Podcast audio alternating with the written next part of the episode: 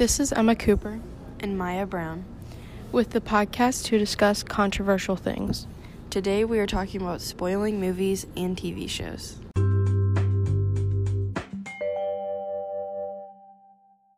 Aya does not support spoilers like most of the world, but I do. Emma likes spoilers, which surprises me because a lot of people really don't appreciate them.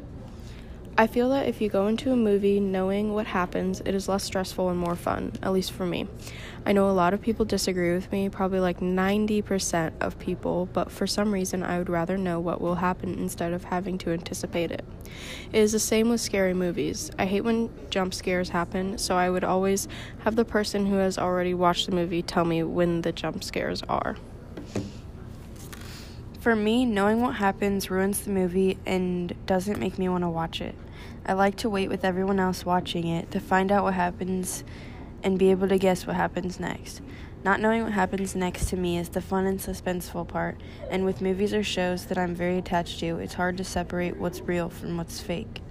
According to Thalia Goldstein, a psychology professor, this inability to establish fact from fiction happens at the neurological level, where the thinking parts of our brain tell us a story isn't real, but the more primitive parts of it tells us it is. That research is interesting because it gives an explanation for why spoilers mess with the experience of some people. I am not one of those people which is shown when I watch things such as Avengers Endgame, where I wanted to know going in who died and when. But for most movies, I kind of just go in not knowing because it is not that important to me. This shows how we are opposite because when I went to see Endgame, I had been looking forward to the experience for a very long time. The whole time between when the movie came out and when I got to see it was stressful for me because I was nervous it was going to get spoiled. Although I enjoy people telling me spoilers ahead of time, I hate when people publicly spoil something, because that is just rude to people who don't want to hear the spoilers. Ruining a movie for someone who is genuinely excited to see it or has been waiting forever to watch it is awful and can ruin an experience for someone who has been waiting a long time for it.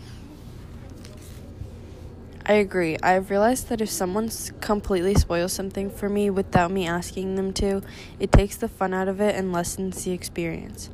I'd be able to understand if it was something that I didn't care about watching, so I asked somebody to spoil it for me. But if I am building up for an experience and someone spoils it for no reason, then they are just being rude.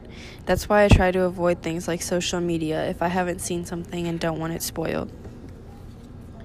Social media has helped the spread of spoilers a lot. More people can find out about spoilers, and most can accidentally stumble upon it.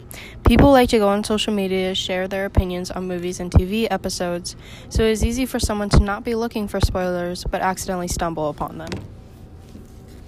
I agree that social media is a major outlet for spoilers and people who like to spoil things for others. If I'm nervous about something getting spoiled, I won't go on social media because I know it is very likely that I will see spoilers, and most of the time without warning. I think spoilers ruin the movie or show and the experience that comes with that media. I know that spoilers are widely disliked because people say their experience is ruined, but in two separate studies by UC San Diego psychology professor Nicholas Christenfeld, it is seen that when a piece of media is spoiled, the true appreciation level for that goes up. This is true for me because I like watching things better when I know what's coming. That research is interesting. It just doesn't apply to me and my thoughts, which is okay. It's good that we can have opinions that differ, but we still respect each other's and do what we can to protect the other person's wants. Thank you for listening to our podcast. Tune in next week when we talk about Cardi B.